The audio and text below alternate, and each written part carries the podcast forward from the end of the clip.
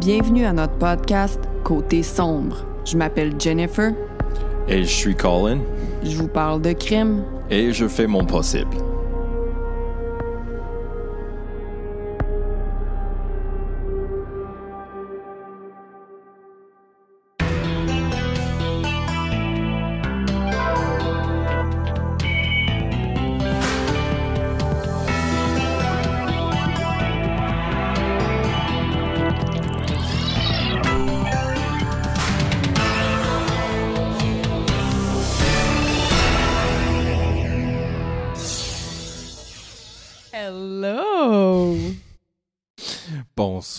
Jennifer. Quelle chanson!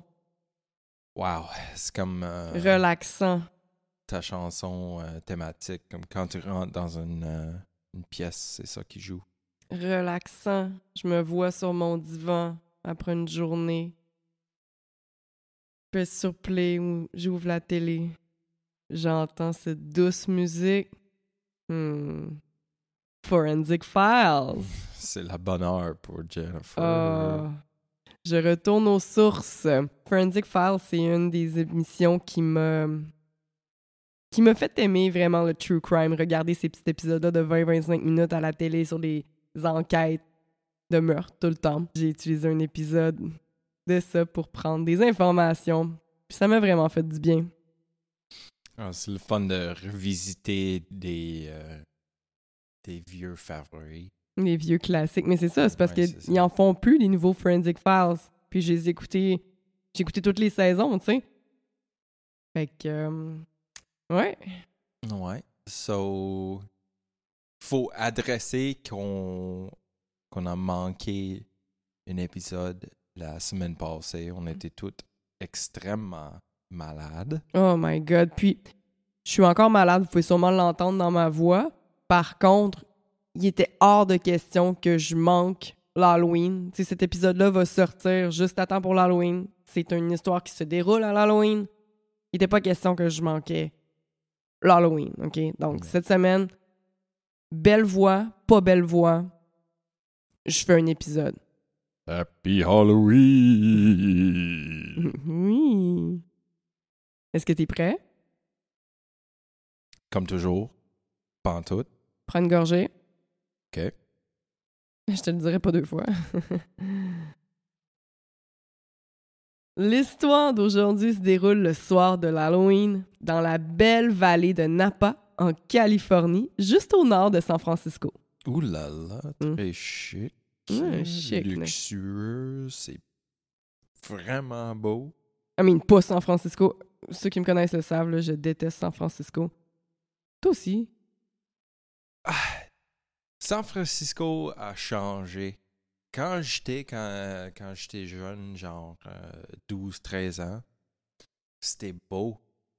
C'est pas laid, mais je veux dire. C'était vraiment quelque chose à, à vivre.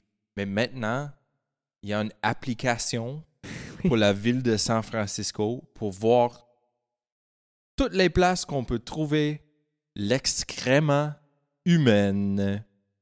Puis, C'est tellement un problème dans cette ville-là qu'il a fallu qu'ils créent une application. Parce qu'il y a vraiment des sans-abri partout. Puis si tu vois une je te crotte. jure, il y a beaucoup de points rouges sur la carte. Comme c'est picoté de, de, de merde. là. C'est vraiment quelque Francisco, chose. ville de merde. Non, je suis désolée si- s'il y en a qui aiment San Francisco.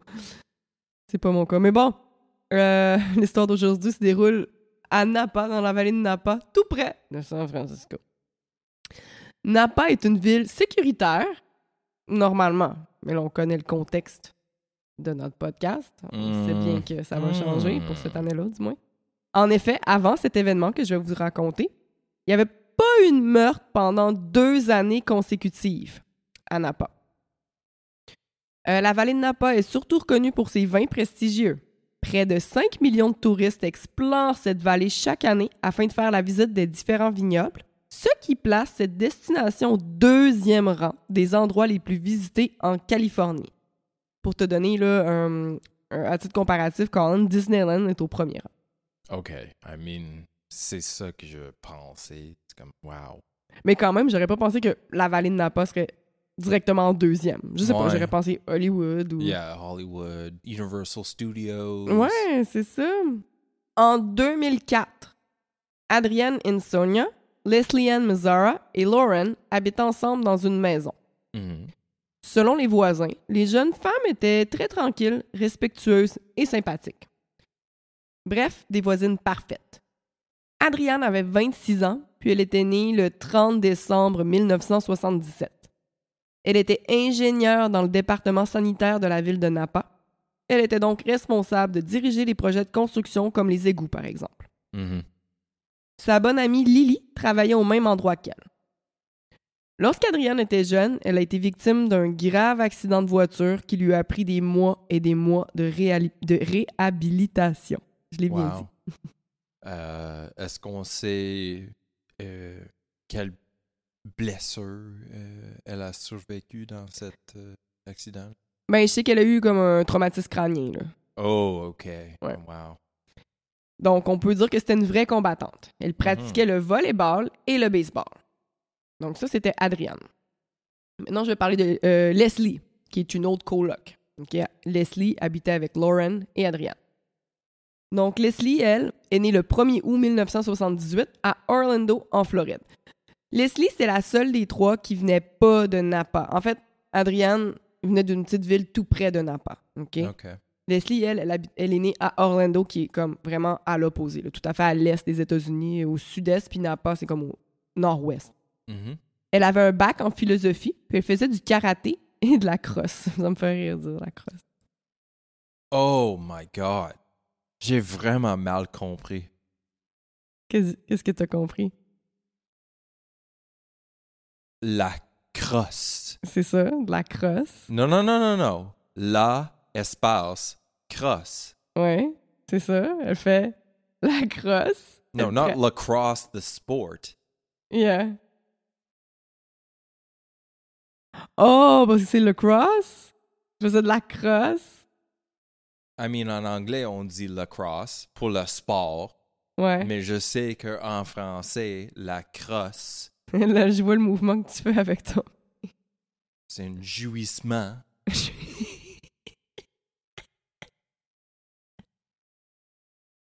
So, est-ce que c'est le sport ou le, le mouvement que je faisais avec ma...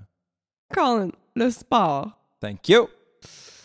Dans le cadre de ses études, Leslie est déménagée en Caroline du Sud pour étudier la philosophie et pour faire des concours de beauté.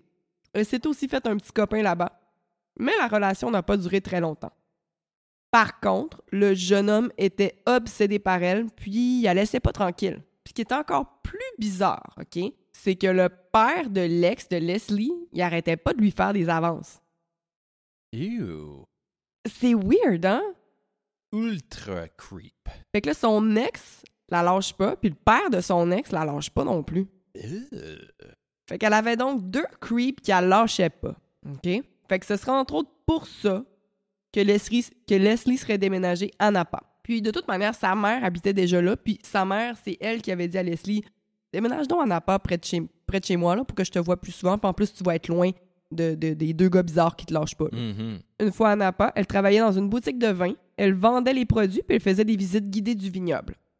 Nice. Pour ce qui est de Lauren, la troisième coloc, je vais pas donner plus de détails Mhm. puisqu'il s'agit de la survivante, la seule survivante des trois. Wow. Elle est toujours traumatisée par cet événement, puis elle se sent coupable d'être en vie. Alors, par respect pour elle, elle veut passer à autre chose. Euh, J'en parle pas plus. Je continue maintenant mon histoire. Les deux creeps de la Caroline du Sud continuaient d'harceler Leslie en la téléphonant régulièrement, et ce, même si Leslie habitait maintenant à des milliers de kilomètres plus loin. Mhm. Comme s'il n'y avait pas assez de drame au sein de ce groupe d'amis. Lily, c'est là, celle qui travaille avec Adriane. Lily, elle habite pas avec les trois filles, mais c'est une bonne amie d'Adriane. Puis comme les trois filles habitent ensemble, c'est comme si chaque cercle d'amis, c'était devenu un gros cercle d'amis finalement. Tu sais, les amis de- d'Adriane, les amis de Leslie, ben, c'est les amis de tout le monde, OK? OK. Donc, euh, Lily, elle aussi, elle avait des problèmes de garçon. Mhm. Elle a décidé de mettre fin à sa relation avec son fiancé quelques semaines avant leur mariage. No way. Leur mariage était prévu le 1er novembre. C'est tellement salace. Salace. Adrienne, qui voulait aider son amie euh, dans ce temps difficile, elle propose à Lily d'aller faire un voyage en Australie. Maintenant, le voyage en Australie n'est pas fait, là. Je te parle juste, et eux, ils planifiaient ça. OK. Maintenant, c'est le soir de l'Halloween. Afin de se changer les idées, ben, Lily, elle va dans un party chez ses amis. Ben, chez des amis, en fait. Je te rappelle que le mariage était prévu pour le 1er novembre, donc le lendemain de l'Halloween. C'est pour ça que je dis pour se changer les idées. Mhm. Les trois filles, elles, les trois colocs, décident de rester à la maison puis de donner des bonbons aux enfants. Selon des voisins, les filles avaient préparé des beaux gros sacs de bonbons, puis les enfants étaient vraiment contents. Ils donnaient pas juste des petits bonbons cheapettes, là. Ils faisaient des beaux petits sacs, là. Tu sais, les petits sacs en plastique avec des Mhm. maisons hantées. Avec là. une belle petite collection de, C'est ça, peut de mettre les, bonbons. Les préférés. Ça, c'est quoi le snack idéal pour toi, là? Halloween? Mettons que j'ai un, un sac, là, un petit sac d'Halloween comme ça, là, OK, là? Moi, il faut qu'il y ait une petite aéro dedans, une petite crunchy, euh, des bonbons genre Ménard, des petites framboises, des petits Swedish fish, puis des petits vers de terre. Hey, là, ça en fait beaucoup. Yo, c'est extensif ton petit sac. Mais c'est mon, mon sac parfait. Yo, eh, c'est un sac de poubelle, ça. Comment ça? Mais I mean, un sac, un sac noir de, de vidange. Mais non, je sais pas. Il y a t'sais- beaucoup de bonbons dans ton Mais non, mais t'as- jamais fait des petits sacs comme ça pour l'Halloween? Tu dis. Yeah, mais, mais tu mets comme Pas une grosse aéro, là. des- des 4-5 petits- petits bonbons là-dedans. Mais des petits verres, c'est pas gros. Oui. C'est quoi, toi, ton, ton snack idéal? T'es bien cheap, ces bonbons. I mean... Dis-moi Ah, ton petit sac de bonbons idéal. Que, mettons, tu passes l'Halloween, là, en ce moment, qu'est-ce que tu veux dans ton sac? Reese Cup individuel. Euh, les petits euh, euh, bonbons Coca-Cola. Oh, Les mini bouteilles, là. OK. Fuzzy Peaches. Hum, j'ai oublié celle-là. Peut-être un Gum Bazooka Joe. Y a pas de chocolat dans ton sac? Yeah, look, Reese Cup. Ah! Bazooka Joe avec la petite blague à l'intérieur, là. Hell yeah. Alors maintenant, la soirée d'Halloween est terminée. Il n'y a plus de bonbons. Les enfants, ça fait longtemps qu'ils sont partis se coucher puis qu'ils sont bien commodes, en- couchés dans leurs bonbons. Vers 11 heures, Lauren est la dernière à aller faire dodo.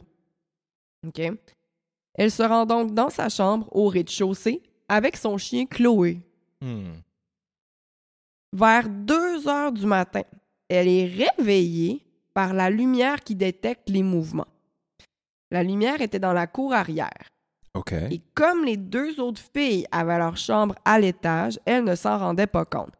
Tu sais, le euh, euh, light sensor, Yep.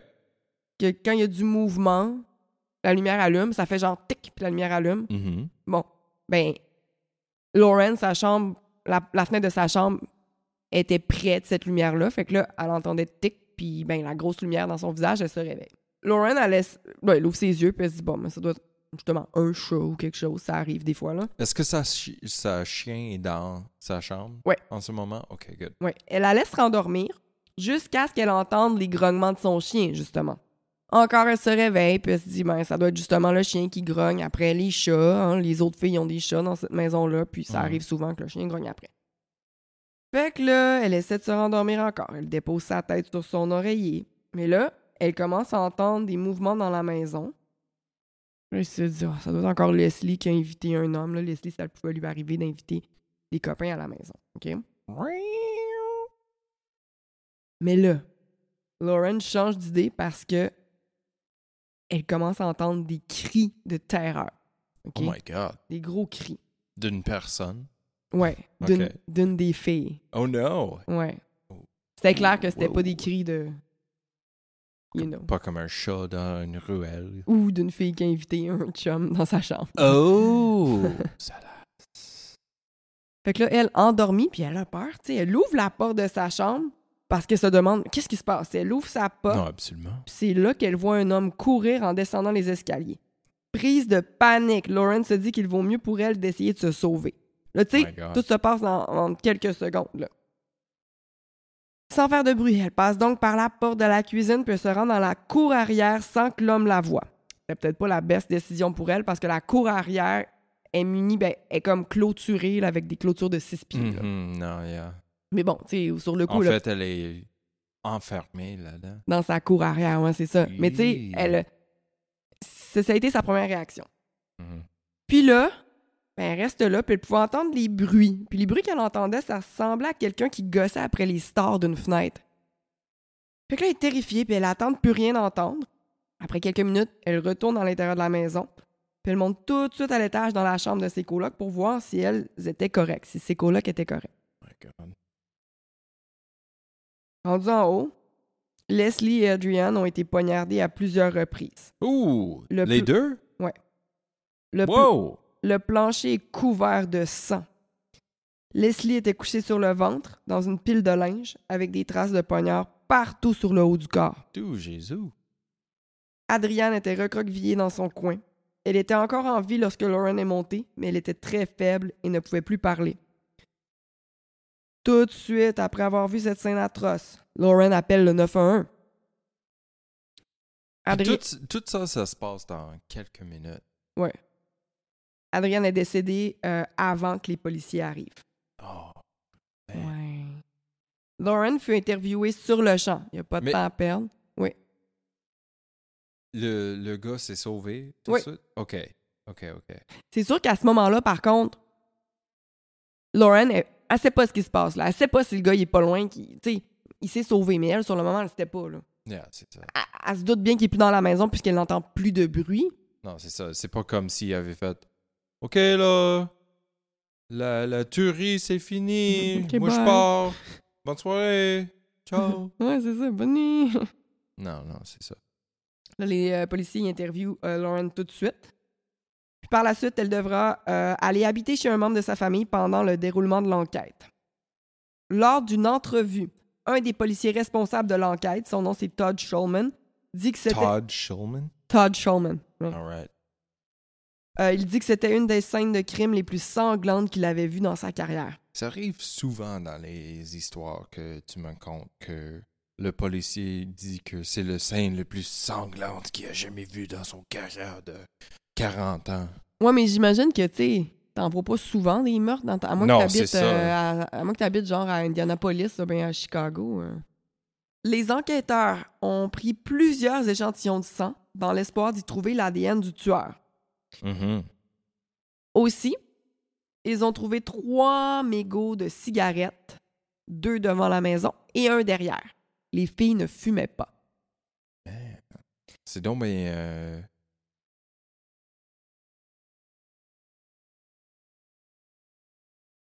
le mot que je cherche est reckless.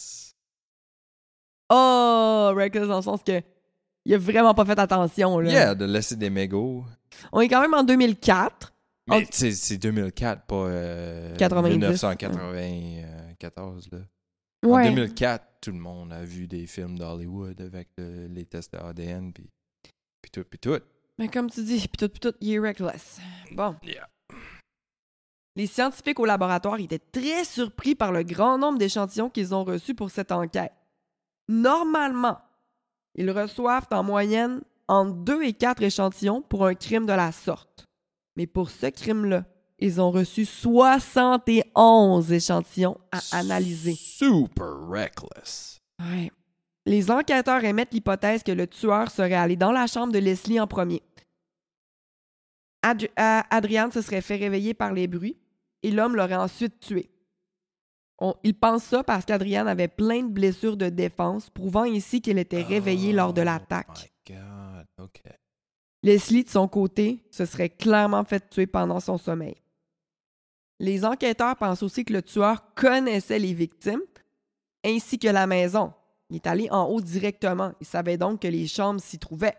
Une récompense de 100 000 est offerte à toute personne qui donnera des informations menant à un arrêt. Cette récompense est offerte par un groupe de plusieurs entreprises de Napa. Wow.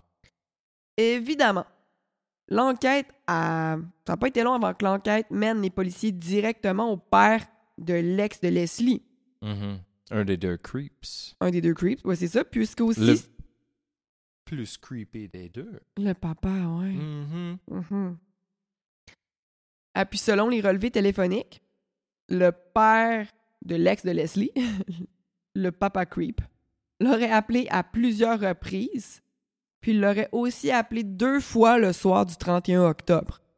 Donc le soir du meurtre. Oui, Big Daddy Creep, you fucked up. Big Daddy Creep.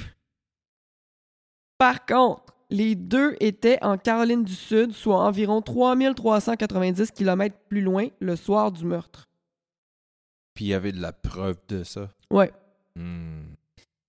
Les policiers ont fait un travail acharné dans l'espoir de trouver le coupable. Ils ont conduit plus de 1300 entrevues et ont pu avoir plus de 200 échantillons d'ADN de différentes personnes, surtout Mhm. des jeunes hommes qui connaissaient les victimes, euh, qui voulaient aider les enquêteurs. Pendant que les policiers continuaient leur enquête, le laboratoire continuait aussi ses analyses. En effet, du sang n'appartenant pas aux trois filles a été retrouvé. Hmm. Ce sang appartient aussi aux cellules de peau retrouvées sur un paquet de zip tie Mhm. proche de la fenêtre, Hmm. en entrant dans la maison, parce que le tueur est entré par la fenêtre. Ok? c'est ça. Il a échappé les attaches. Il y avait un paquet d'attaches. Fait que ça prouve vraiment qu'il est allé là pour, en tout cas, Ouais, attacher les filles, L'intention de, de faire quelque chose. ouais, de faire quelque chose de mal. Soit voler, tuer, violer, whatever. Il voulait faire des crimes. Ben, c'est ça. Fait que là, le sang qui a été trouvé qui appartient pas aux trois filles Mhm. provient de la même personne que la personne qui a échappé les ties près de la fenêtre. OK. Ensuite, l'ADN du tueur a été comparé à l'ADN de 4 millions de criminels par l'intermédiaire d'un système informatique. Mhm. Par contre, les résultats se sont avérés négatifs. Hmm. Aucun match. Les policiers pensent donc que le coupable n'a pas de dossier criminel ou que c'est sa première fois ou encore qu'il ne s'est jamais fait prendre. Mhm. Mhm. En comparant le sang du tueur aux échantillons récupérés lors des entrevues, hein, je t'avais dit que dans les 1300 entrevues, ils ont récupéré plus de 200 échantillons. Fait que là, ils ont comparé l'ADN du tueur, mais il n'y a rien qui fait avancer l'enquête. Il n'y a aucun de ces échantillons-là qui match le tueur. Mais tu avais dit que justement, plusieurs échantillons qu'il y avait, c'était du monde qui était coopératif avec l'investigation, puis qui voulait aider Mhm. l'investigation. So, c'est sûr que le tueur va pas Ouais, librement donner un échantillon de son ADN. ouais, c'est ça. Puis s'ils n'ont pas, s'ils ont pas de raison de demander un échantillon, ils peuvent pas non plus. Fait que j'imagine que ça devait être facile de se faufiler. Là.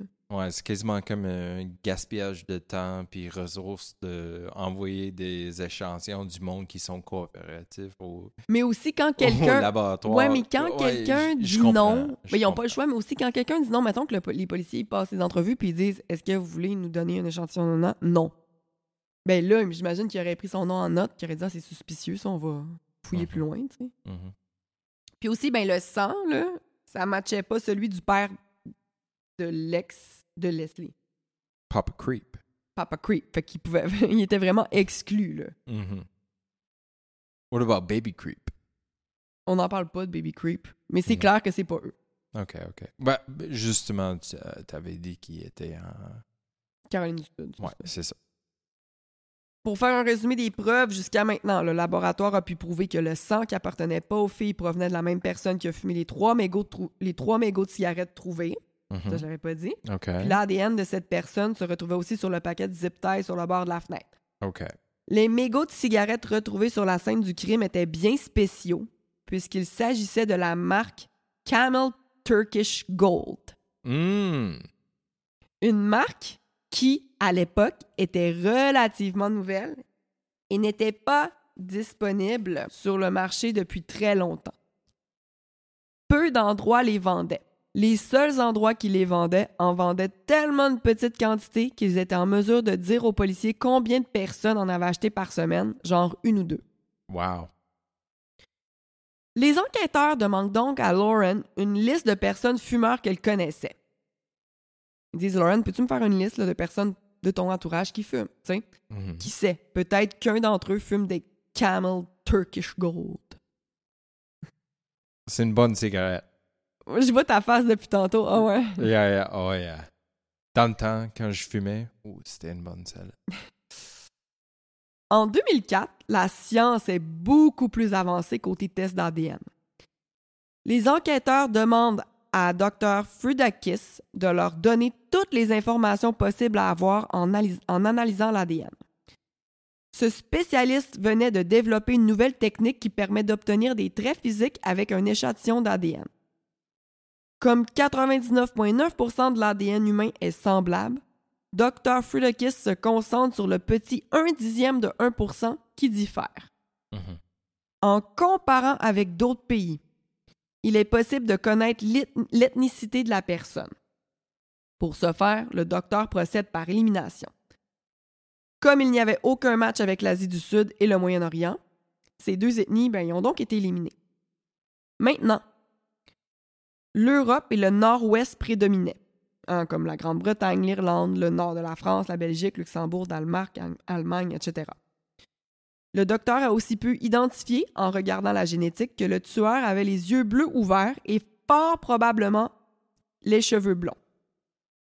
Ce test tient compte des 24 meilleurs marqueurs génétiques connus pour déterminer la couleur des yeux. Ce test comprend 1551 écha- échantillons provenant d'ADN de trois populations européennes. Wow. En moyenne, les prédictions à l'aide du nouveau test se sont avérées justes dans 69,5% des cas pour les cheveux blonds, 78,5 pour les cheveux bruns, 80% pour les cheveux roux et 87,5% pour les cheveux noirs. Hmm. Un marqueur génétique, c'est une séquence d'ADN dont on connaît sa location sur un chromosome, ce qui permet d'identifier un individu ou une espèce.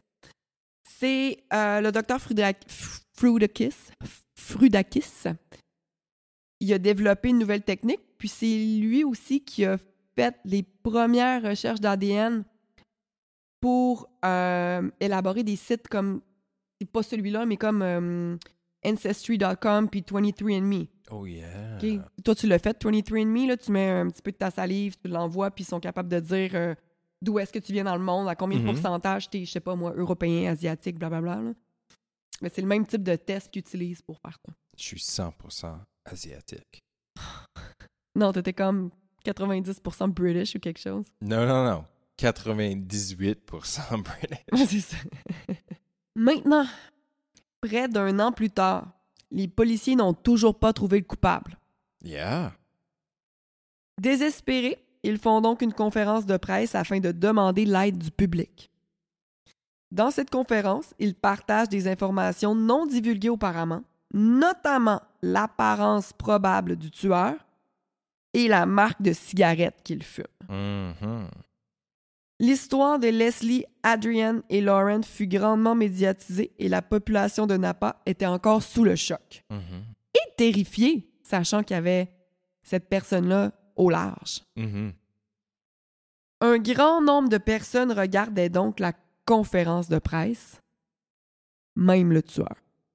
Ah ouais. Ayant des idées suicidaires et ayant peur de se faire arrêter, Eric Koppel se rend immédiatement au poste de police du comté de Napa afin d'avouer son crime. No way. Facile comme ça. Juste à cause d'une conférence de presse.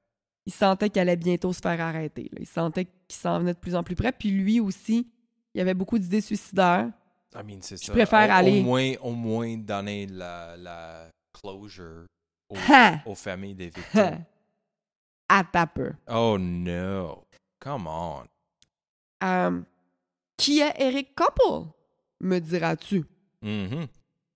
Who the fuck is that guy? Tu te rappelles de Lily, l'amie d'Adrian? Yeah. Ben, Eric, c'était son fiancé. Tu sais, Lily, là, qui avait callé off le mariage, No way. ben, c'était avec lui qu'elle s'était séparée. Tu te No rappelles qu'Adrian était comme super près de son amie Lily, puis c'était comme on va aller en Australie ensemble. Yeah. Bon. C'est son vengeance? Eric, il avait même aidé les trois filles à déménager.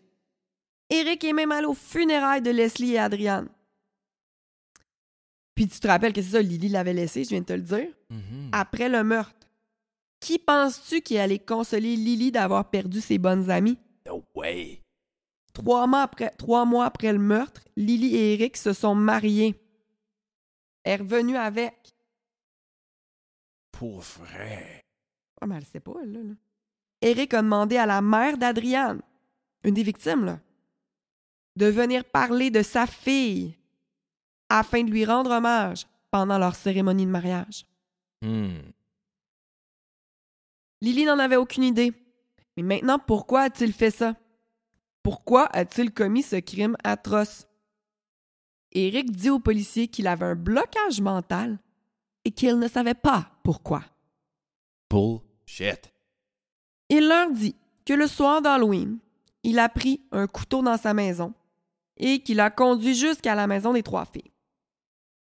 Dans Forensic File, j'ai pas lu ça ailleurs dans mes sources, mais dans l'épisode de Forensic File, on voit que Eric est allé à un party d'Halloween, le même party d'Halloween que Lily est allée. OK. Puis là, il serait allé voir Lily, puis il aurait dit Ah, pourquoi on revient pas ensemble, c'était supposé être leur mariage demain, puis tout. On pourrait re- reporter notre mariage à une autre date. Puis Lily, elle voulait rien savoir. Fait que lui, il aurait quitté ce party-là en beau maudit. Là, il est allé chez eux, il a pris un couteau, il a conduit jusqu'à la maison des filles, il est resté devant la maison quelque temps à fumer des cigarettes. Il est ensuite entré chez les filles par la fenêtre. En entrant, il a échappé ses zip. Quand il est arrivé au poste de police, au début, les policiers disaient ça arrive des fois des gens qui. on a déjà vu ça dans des entrevues, des gens qui avouent des crimes qu'ils n'ont pas fait. euh, fait que là, les policiers le croient pas trop au départ. Ils trouvent ça bizarre parce qu'ils. Mais ce qu'ils ont fait en sorte, ils ont fait OK, oui, c'est bien notre gars. Il a dit ben, J'ai échappé mes zip ties sur le bord de la fenêtre. Puis ça, c'est pas. C'est pas une Euh, ouais, c'est pas un détail qui était euh, donné Divulgué. par les, les en- enquêteurs. Non, c'est ça, il y a juste eux qui le savaient. Fait que là, ils se sont bien dit, ouais, c'est lui. Fait que là, il dit qu'après ça, après là, qu'ils sont entrés dans la maison, il peut rien dire aux policiers. Il se rappelle être retourné ensuite jusqu'à chez lui. Puis là, il a brûlé ses vêtements pleins de sang. Il dit ne pas se rappeler ce qu'il a fait avec le couteau. D'ailleurs, ils ont jamais retrouvé le couteau. Bullshit! En creusant plus loin, les policiers peuvent émettre l'hypothèse qu'Éric croyait, dans sa tête de débile, que Lily l'aurait laissé à cause de ses amis. Surtout à cause d'Adriane. Mais pourquoi il aurait tué Leslie en premier? Est-ce qu'il pensait qu'il s'agissait de la chambre d'Adriane? On le saura jamais.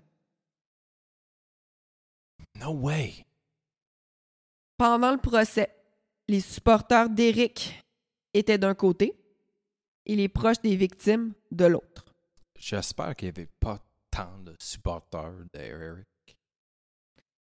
Mais des fois, là, je... les gens supportent pas l'acte, mais la non, personne. non. Ouais, je sais. Oh, il est pas coupable. Oh, il est pas coupable. Mais tu sais, comme si. Mais des fois, ils savent que la personne est coupable, mais mettons que c'est, je sais pas, ses parents sont là, pareil. C'est ça, c'est ça que je voulais dire. Ouais. C'est que si c'est sa mère, son père, frère, soeur, OK. Comme 5-6 personnes. Mais tu sais, s'il y a des preuves de ADN, c'est comme, hey, Ouais. peut-être te distancer de, de cette personne. Lily supportait son fiancé. Elle a même. Puis, tu sais, Adrienne, c'est une de ses meilleures amies, là. Mhm. Elle a même témoigné en cours qu'il n'y avait rien qu'Éric puisse faire qui ferait en sorte qu'elle ne l'aimerait plus. Tu T'es pas obligé d'en ajouter, rendu là, là. Mhm. Eric a été reconnu coupable de double meurtre et passera le reste de sa vie en prison.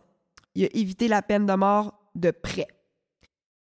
Le juge, à la demande de la famille des victimes, a aussi insisté sur le fait qu'Éric n'a pas le droit de parler de cette histoire à qui que ce soit. Il n'a pas le droit de parler du crime. Fait qu'on saura Ouais. jamais vraiment ce qui s'est passé. OK, so il peut pas euh, profiter de ça comme Non. si Netflix veut faire un documentaire là-dessus ou whatever. Il n'a pas le droit. Ça, c'est vraiment intéressant parce que, tu sais, nous, on écoute euh, Dahmer sur Netflix présentement, puis c'est une bonne émi- émission, c'est intéressant. Mais est-ce que, euh, surtout dans les cas des, des euh, meurtres qu'on a vus dans des écoles récemment, est-ce que c'est logique, est-ce que c'est moral de, de, de parler de cette personne? Maintenant, on raconte des histoires de crimes puis de meurtres pour les victimes. Mhm. Dans le respect pour les victimes, on veut pas qu'elles soient mortes pour rien, on veut pouvoir se rappeler d'elles, puis on veut pouvoir parler du fait à quel point elles ont souffert. Je trouve que leur histoire mérite d'être racontée, puis leur vie mérite des éléments de leur vie qui sont divulgués, qui sont partagés là, par la Mhm. famille, puis tout ça, Mhm. méritent d'être partagés. tu sais. Maintenant, tu remarqueras, on n'entend plus vraiment parler de tueurs en série. Pas parce qu'il n'y en a plus, mais parce qu'on veut plus leur donner la notoriété, puis on veut plus leur donner l'attention. Mais je pense qu'à Star, c'est beaucoup plus difficile de faire plusieurs crimes comme ça avec toute la technologie qu'on a maintenant. Euh, on a déjà parlé d'un d'un- un crime dans une autre émission de notre euh, épisode de notre podcast euh, où il avait filmé le, le, le suspect de début au fin. Ah, c'est notre prochain épisode, ça. Mhm. Ouais. Non, maintenant, il y a des euh, CCTV, des caméras de surveillance partout. La science est vraiment avancée. Tout le monde a des téléphones cellulaires. Oui, c'est plus difficile, t'as raison, mais il y en a quand même beaucoup des meurtres. Il y a quand même Mhm. des tueurs. C'est juste que euh, notre, notre manière de penser a changé. T'as plus justement des tueurs comme c'est Jack the Reaper. De, de Re- Ouais, c'est Re- ça. Comment? Reaper, Ripper. Ripper. Jack the Ripper. Tu sais, Ouais, on leur donne ça. plus des noms cool ou de quoi même. sais, On, on a changé notre mentalité, puis on, on veut plus leur donner. Là, Ouais, c'est ça. Euh, euh, je sais pas si c'est un mot en français. On, il faut pas euh, glorifier. Ouais, c'est ça. On veut pas les glorifier. Là. Ouais, c'est ça. Pour ce qui est de la récompense de 100 000 les compagnies qui l'offraient ont demandé à la famille des victimes de choisir des organismes qui pourront en bénéficier. Ah! Puis Lily et Eric, Mhm. ben, sont plus ensemble. Se sont séparés pas longtemps après le procès. Good. C'est ça pour mon épisode de l'Halloween. Wow. Mhm. Wow, wow. Je vais terminer en donnant mes sources. CBC. Forensic Files. Oui! CBC News, Forensic Files, saison 12, épisode 15, sfgate.com, medium.com, swordandscale.com, puis forensic, forensicfilesnow.com. Il y a un article aussi que j'ai lu. Tabarnouche. Sur ce, merci d'avoir écouté notre épisode, puis joyeux Halloween! Happy Halloween. Bye bye! Bye. BetMGM has an unreal deal for sports fans in Virginia. Turn $5 into $150 instantly when you place your first wager at BetMGM. Simply download the BetMGM app and sign up using code Champion150. Then, place a $5 wager on any sport. You'll receive $150 in bonus bets, regardless of your wager's outcome. And if you think the fun stops there, the King of Sportsbooks has plenty of surprises in store. Check out daily promotions, same game parlays, live bets, and so much more. Download the app in Virginia today and get $150 in bonus bets instantly from your first wager. Only at BetMGM. BetMGM and GameSense remind you to play responsibly. See BetMGM.com for terms. 21 plus only, Virginia only. New customer offer. Subject to eligibility requirements. Rewards are non withdrawable bonus bets that expire in seven days. Please gamble responsibly. Gambling problem? Call 1 800 Gambler. Promotional offer not available in Washington, D.C.